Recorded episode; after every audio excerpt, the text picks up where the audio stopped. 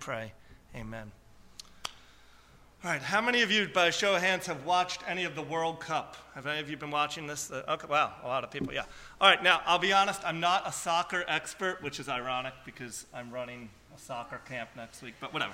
Um, I don't really even know, you know, I, if you ask me to name five people on the U.S. team, I probably could not do that. I'm sorry. But I have watched the games, and, and it's fascinating to me that the World Cup maybe other than the Olympics as the other exception, is the one time or the one thing that our whole country seems to kind of rally around. You know, in New York, you have Mets or Yankees, Rangers or Islanders, Jets or Giants, Nets or Knicks. It, you know, even as a country, we're, we're very divided from the standpoint of, um, you know, politics and Republican and Democrat and you know our views on education or gun control and different things like that. But when people slap this jersey on that says USA and they start kicking a ball around, somehow all those differences seem to kind of fade away and everybody's on the same page chanting like lunatics USA USA and, and places are filled up with these people just going crazy for our soccer team. Which side note, I think the next game's Tuesday, right? I don't know. But, uh, but, but it's, it's so interesting how, as, as a country, we could set aside those differences and come together and be united for one singular cause. Well, I was thinking that this week as I started preparing this text and looking through Philippians 3 and looking at what Paul is trying to state here. He's trying to rally everybody together for a common cause, something that we could all get behind as believers in Christ and say, you know what? I am 100% behind these truths. I am 100% sold in, but I'm buying in 100% to what these truths are. And so I thought we'd take a few minutes this morning to just examine three basic truths that I think come out of this text.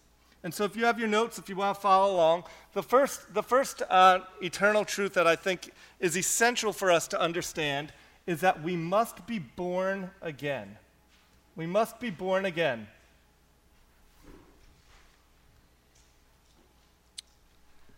And you say, well, where does this come from? Well, the idea of being born again actually goes back to Jesus' words in John chapter 3, where he's having this conversation with Nicodemus.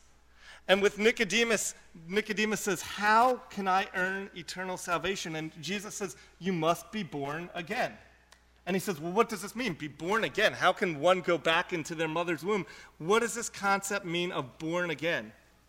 And Jesus explains that when you are born again, you have laid down your life for Christ and you are no longer living for yourself. And Paul echoes this here in chapter, in chapter 3 that we just read. As a matter of fact, he, he also says it in the book of Galatians in chapter 2, verse 20. He says, I myself no longer live but Christ lives in me. I've been crucified with Christ. I no longer live. And he talks about this foundation, this truth that says we are nothing without Christ. We only get to spend eternity with Christ if we are born again, if we have put our, our trust and our faith in Him. Now, here's the interesting thing. I think, especially in, uh, in the United States and our part of the world, we've kind of transformed a little bit of what it means to make a decision to follow Christ.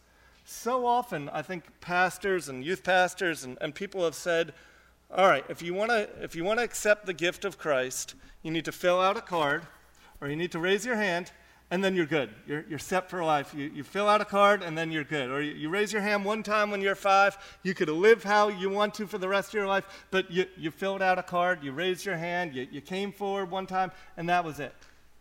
Well, unfortunately, although the intent behind those things are good, there's nowhere in the Bible that Jesus says, fill out a card, give me your information first, and then you can follow me. Or, or raise your hand, and then you'll have eternity. Now, I'm not mocking those things. Those are great ways to make a commitment and make a decision to follow Christ. But there's more to it than that. We need to understand that once we've accepted the free gift of salvation from Christ and we've decided to become born again, there's a train, there's a change. There's a transformation. We no longer live for ourselves. We are born again. And so we begin this new life, and some of us begin it at a very early age of seven or eight or nine. Some of us are much older in life and later in life, and they're 70 or 80 or even 90 when they begin this new life in Christ. But there is a change that happens. Now, I think so often, you know, we've had billions, with a B, of people that have walked this earth, that have lived here at one point and have gone home to eternity and have passed away. And I think billions of people have thought the way to salvation is through doing good deeds or showing up at church or, or you know, they can rattle off all the things they've done that, um, that are impressive. But, you know, one of the, the scariest passages to me is in the book of Matthew. It says this Jesus is talking. He says, Not everyone who says to me, Lord, Lord, will enter the kingdom of heaven, but only he who does the will of my Father who is in heaven. Many will say to me on that day, Lord, Lord, did we not prophesy in your name, and in your name drive out demons and perform many miracles? Then I will tell them plainly, I never knew you. Away from me, you evildoers. That's one of those passages that kind of makes your stomach turn. You can't like read that comfortably and be like, all right, next next verse. That's a that's a gripping passage there. Because what's that saying is the word was many. Many of the billions of people who have lived here on earth that have been good people have gone on and died and stood before God and they've said, Listen, listen to what I did. I went to church on Christmas and Easter last year. I gave money. I helped some old ladies cross the road one time. I did a lot of really good things. And their expectation is God's going to say, Wow, well, come on in, come on down. But uh, the reality is, God says, Away from me. I never knew you. And so I want to I want you to think for a second. I know it's kind of a morbid thought, but we're all going to die at one point. What is your response going to be when you die? When, and that moment could come 10 minutes from now, 10 years from now, for some of you, 80 years from now. Uh, what is going to happen on that moment when you're standing before God? Because we're all going to face that reality, and billions of people have. What are you going to say? Have you thought this through? You haven't, you probably should. But if, what are you going to say before, when you get before God? Are you going to start rattling off your resume, your credentials? Listen, I grew up at New Village Church. I didn't miss a Sunday. I did this. I helped with Sunday school. I helped with VBS. I ran a soccer camp. I don't even like soccer. I don't know. Are you going to start rattling off your resume? Or are you going to start bringing up your hardships? Oh, God, you don't understand. I definitely deserve heaven because listen to what happened to me. My wife left me. I, my, my job, I got laid off three times in the past year. Uh, uh, we got kicked out of our apartment. We got. If that's your plan, that's not good enough. And I know that sounds harsh, but here's the promise my answer, and I hope your answer is going to be, and I, would like to think that I'm standing before God, but when I'm in the presence of God, I might be on my, uh, on my knees, I might be sobbing. Who knows what it's going to be like? But my answer is going to be this Jesus.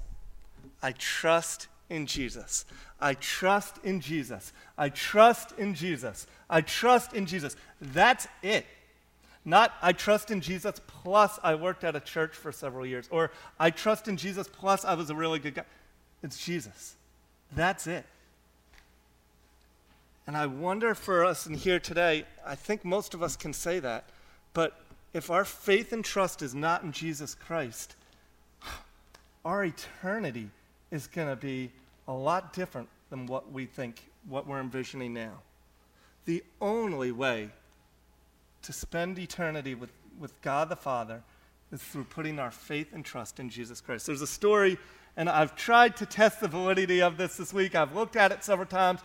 I think it's true, but don't, don't hold me to the story. Either way, it's a great story. There was a guy named John that fought in the Civil War, and he went off to, went off to battle, And, and, he had a brother and a father that were also fighting in the war. Well, after several months of battle, the father and the brother were both killed in, in, in battle.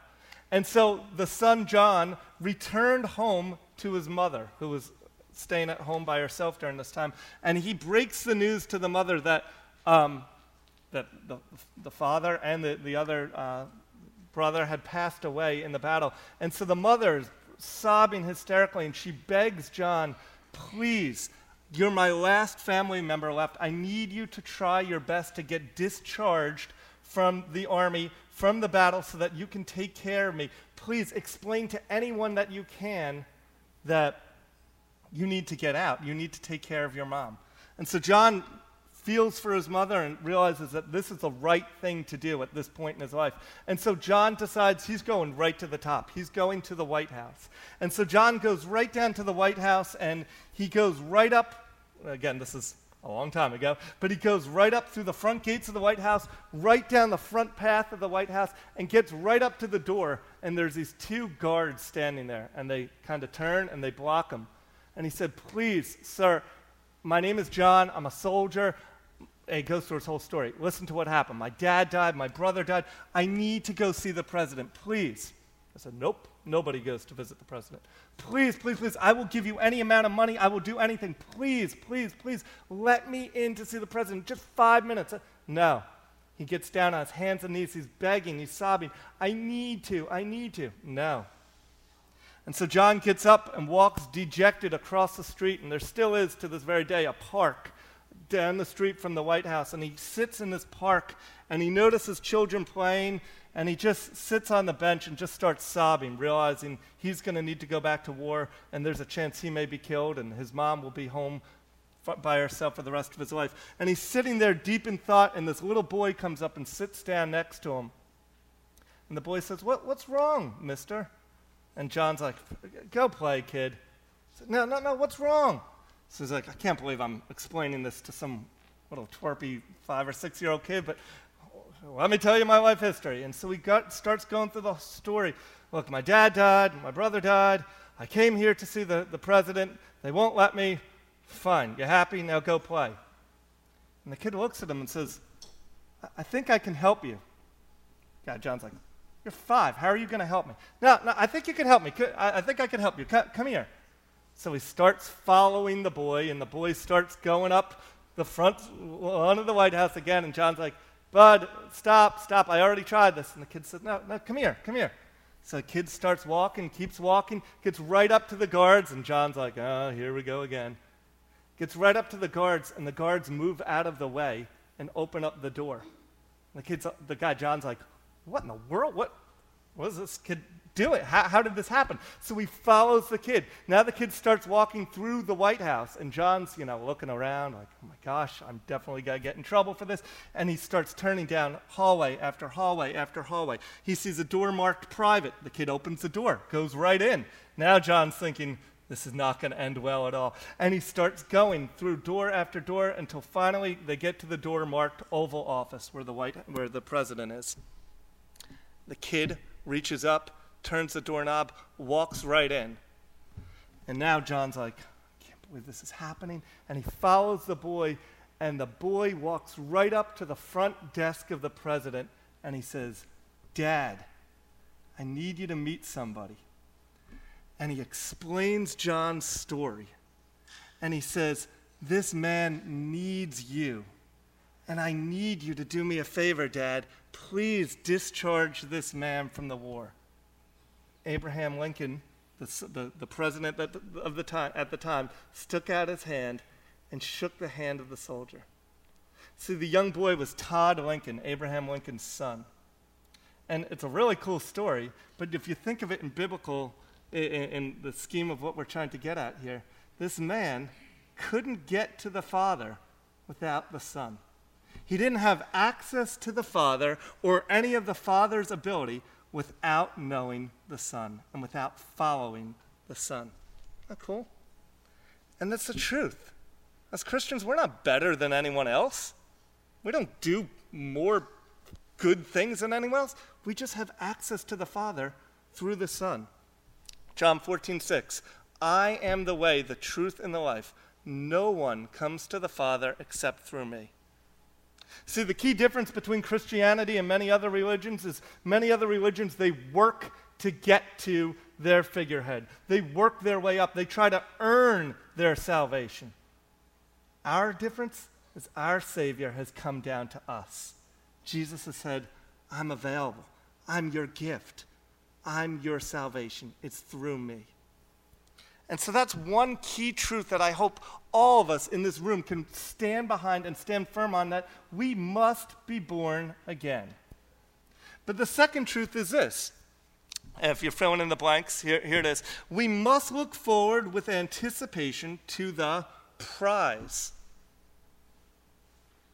You know, we, Paul, back in, to back up for a second, Paul in chapter 3 listed all his credentials why he could have, you know, he says in verse, um, at the, at the beginning, if anyone has reasons to put confidence in the flesh, I have more. And he lists his resume, but then he says, but it's nothing without knowing Christ and his eye is on the prize. Look at what he says in verse 12. Not that I've obtained this or I'm already made perfect, but I press on to take hold of that which Christ Jesus took hold of me.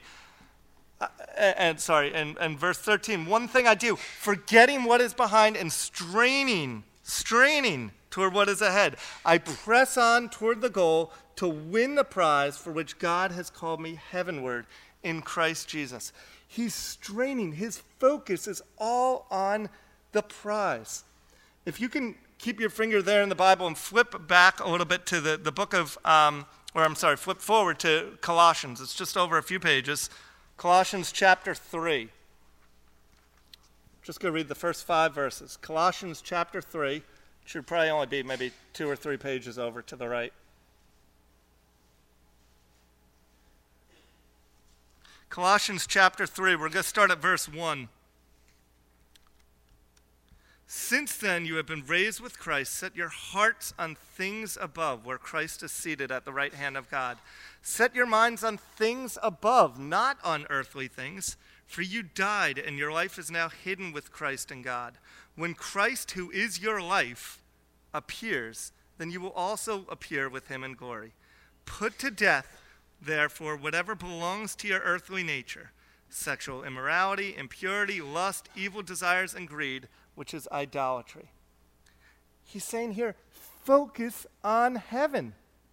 Now, I've been talking for about 10 minutes now, 15 minutes now. I don't know if you've been zoning out or you're with me, but imagine if I pulled out a box and I propped it up here on this stand and I told you that this box had 10 million dollars in it. And then I told you, no, this isn't real, sorry, but, but then I told you that this box would be given to one of you at the end of this service. One person, there's no catch, one person will walk out of here with $10 million today. Do you think you'd go, all right, what's the third point? no, I would hope that your mind, you wouldn't stop looking at that box. Some of you might actually attack me for the box. Your whole focus probably would be on, oh my gosh, $10 million. Who's going to win? What, what, what am I going to do? Oh my gosh, could you imagine if I won the 10 million? What, what would I do? You know what? These are really nice people here, so I should start making deals with people in case someone else wins. Maybe someone else in my pew will all go in together. How's he going to give the 10 million? What's he going to? Your focus is going to be on this prize. We're not going to wrap up the sermon in a few minutes and I say, Amen, have a good rest of the day, go, go home. And you guys go, oh, oh, wait, wasn't there something about 10 million? You, wait, hold up, time out. You said someone was getting the prize. That's all I've been thinking about is the prize. What are you talking about? It's over. Your goal, your focus would be on the prize. Well, the prize in Christ Jesus and having a relationship with Him is far greater than $10 million. And yet, how few times do we think about eternity? So few times do we think about what heaven will be like. Do we think in terms of the eternal? Do we think and make decisions based on eternity? Rather, as, as, as human beings, so often we think about what's temporal, all the things that are temporary and fade away. We think about having the latest phone or storing up all our, our, our money and, and making sure mine, mine, mine, and valuing our possessions rather than thinking in light of eternity, those things don't matter.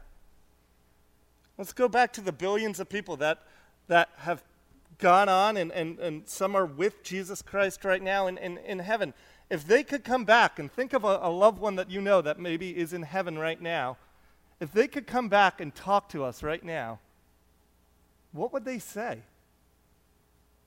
I guarantee you, I, I, don't know exactly what they would say, but I guarantee you they wouldn't tell you to work more hours and save up more money. I guarantee you they wouldn't tell you to, to get the latest iPhone or to get the latest gadget.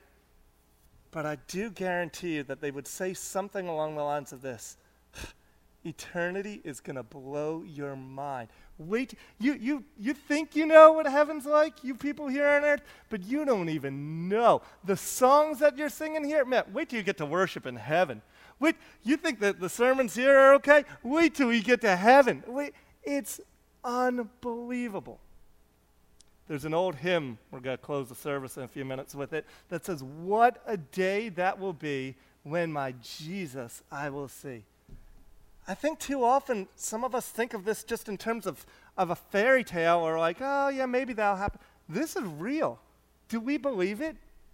That one day, those of us who have put our faith and trust in Jesus Christ are going to spend eternity with Him. We're going to spend forever. And so in, in Mark, it says, it reminds us we need to be watchful because we don't know when that day is coming, when he's coming back or when we're going home to him. But we need to be watchful. We need to be ready. And we need to continue to strive, as Paul says here, for the goal. It doesn't mean life is going to be easy. But if we fix our, if we change the way we view life and we change our, our um, perspective on eternity, that, you know what, all these things are temporary it changes the way we view our relationships. It changes the way we view our trials and our problems. It changes everything. And I can't wait for that moment. But we're not done yet, because here's my third and final point, and it's just that. The final point is that He is not finished with us yet. And if you want to make it per- more personal, you can put the word you. He is not finished with you yet. Or even more personal, write your own name in that blank. He is not finished with Tim yet. Because you sit here and I, I paint this picture, and God's Word paints this picture of this beautiful eternity where there will be no more sorrow, no more pain. This, we're just worshiping God all day. We don't worry about our job, our money, our not, no worries. And I've heard some Christians that have struggled with depression and struggle with their, their life go, well, then why don't I just go there now? What's like what's the purpose of this? Why are we even here? You know, if this place is so great, what, let's just end it. Let's let's go there. But I assure you this: if you are alive today, which I think think we're all doing pretty well so far through the service, uh, if you're alive today on June, whatever today's day is, 29th, maybe, yep. Well, on June 29th, 2014, if you're alive and you're awake and, and you're here, your heart is beating and you're breathing in air and breathing out, then God is working on you. God has you here for a reason. God has me here for a reason on this planet, right here in Lake Grove, New York, for a reason. For this very day. I think too often we just kind of think we're just roaming through life, kind of going through the routine. Wake up, eat your breakfast, go to work, come home, watch TV, go to sleep. What was the purpose of that? God has a purpose. He does. And so he's using you as his and me as his instruments, as his tools to further the kingdom of Christ. He has you here for a reason.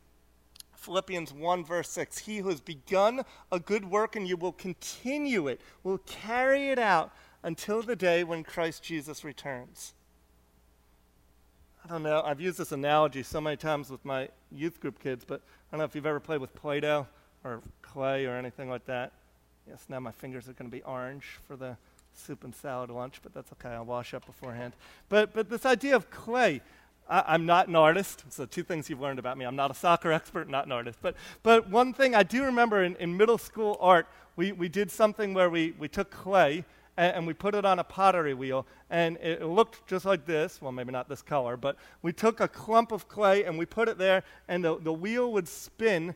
And as the wheel, again, those of you that are artists, you can correct me later on. I don't know the exact just go with me on this, but, but uh, uh, the, the exact way that you do it. But you would carefully start molding the clay into a clay pot or a clay bowl, and, and you would continue to work on it, and the, the, the thing would spin around, and, and you would smooth out the edges, and you would continue working on it. It wasn't just plop the clay down, all right, I'm done. It was continued to be worked on until you had this finished product. Well, we are not ever going to be fully a finished, holy, perfect project in God's eyes until the day He calls us home. But it doesn't mean He's not working on us. He's working on each and every one of us. Some of us have just put our faith in Jesus Christ in the past few weeks. And I tell you what, your life looks a little bit more like this, and it's, it's a little lumpy, and God's like, all right, we're going to start, we're, we're doing some big work over these next few weeks. Others of you have had, put your faith in Jesus Christ some of you 70 years ago. Doesn't mean God's finished. God's still ironing out some details of your life, still working on some things. He continues to work. See, I want, I want you to be reminded. I know life can become mundane sometimes, and we go through life, and some of you maybe are just in this rut of like, all right, tomorrow starts another week, here we go again. But God is working in your life. I promise you that. He's working to make you holy, and He's working so that you can be used by Him to further His kingdom and reach the lost of Lake Grove, of Centereach, of Smithtown, in your workplace, in your neighborhood, with your friend group, and even within your families. God is working in you. So I want you to be encouraged that you have a reason for being alive today and a reason that you're here today. For those of you who haven't surrendered your life to Jesus Christ, I just want to encourage you to think about it. It's a reality that I don't think most sensible people would argue with that all of us are going to die at some point. And so, my question for you, for those of you who haven't put your faith in Jesus Christ yet, is what is your answer going to be when you die and you're standing before God? what's your answer going to be? Are you going to bank on your resume? Are you going to bank on your trials? Because I can assure you, friends, that's not good enough. For me, for you, for anyone. Or are you going to say, I trust in Jesus? I trust in Jesus. Because when we put our faith and trust in Jesus Christ, He'll look us in the eyes and say, Well done, my good and faithful servant. Well done. Let's pray. Lord God, we thank you for this reminder this morning. God, we realize those of us who have put our faith and trust in you, we are not perfect. We are not better than anyone else here, God. We thank you for your gospel, your, your, your free gift that you have given us to accept. God, I pray that we recognize we must be born again and live for you. But God, in that time, I pray we don't lose sight of eternity. We don't lose sight of where we're going to be spending the, the rest of our life, Lord. God, I pray that affects the decisions we make. I pray that affects um, the, the, um, the relationships we have. God, I pray that it affects those of us who have not put our faith and trust in you yet. God, that that changes everything. Lord, we recognize going to church does not get you saved. Running programs doesn't get you saved. Those are good things, but Lord, we are not worthy of your grace. But yet you extend this gift that we need to accept and put our faith and trust in you and in you alone and follow you and lay down our lives for the cause of the kingdom. Lord, I thank you that we can, as Christians, rally behind these three truths, and there are many more. But God, I pray that we can stand firm in these, knowing that uh, we will not be shaken by what the world tries to sell us. God, we love you. We worship you. It's in your name we pray. Amen. All right. Will you please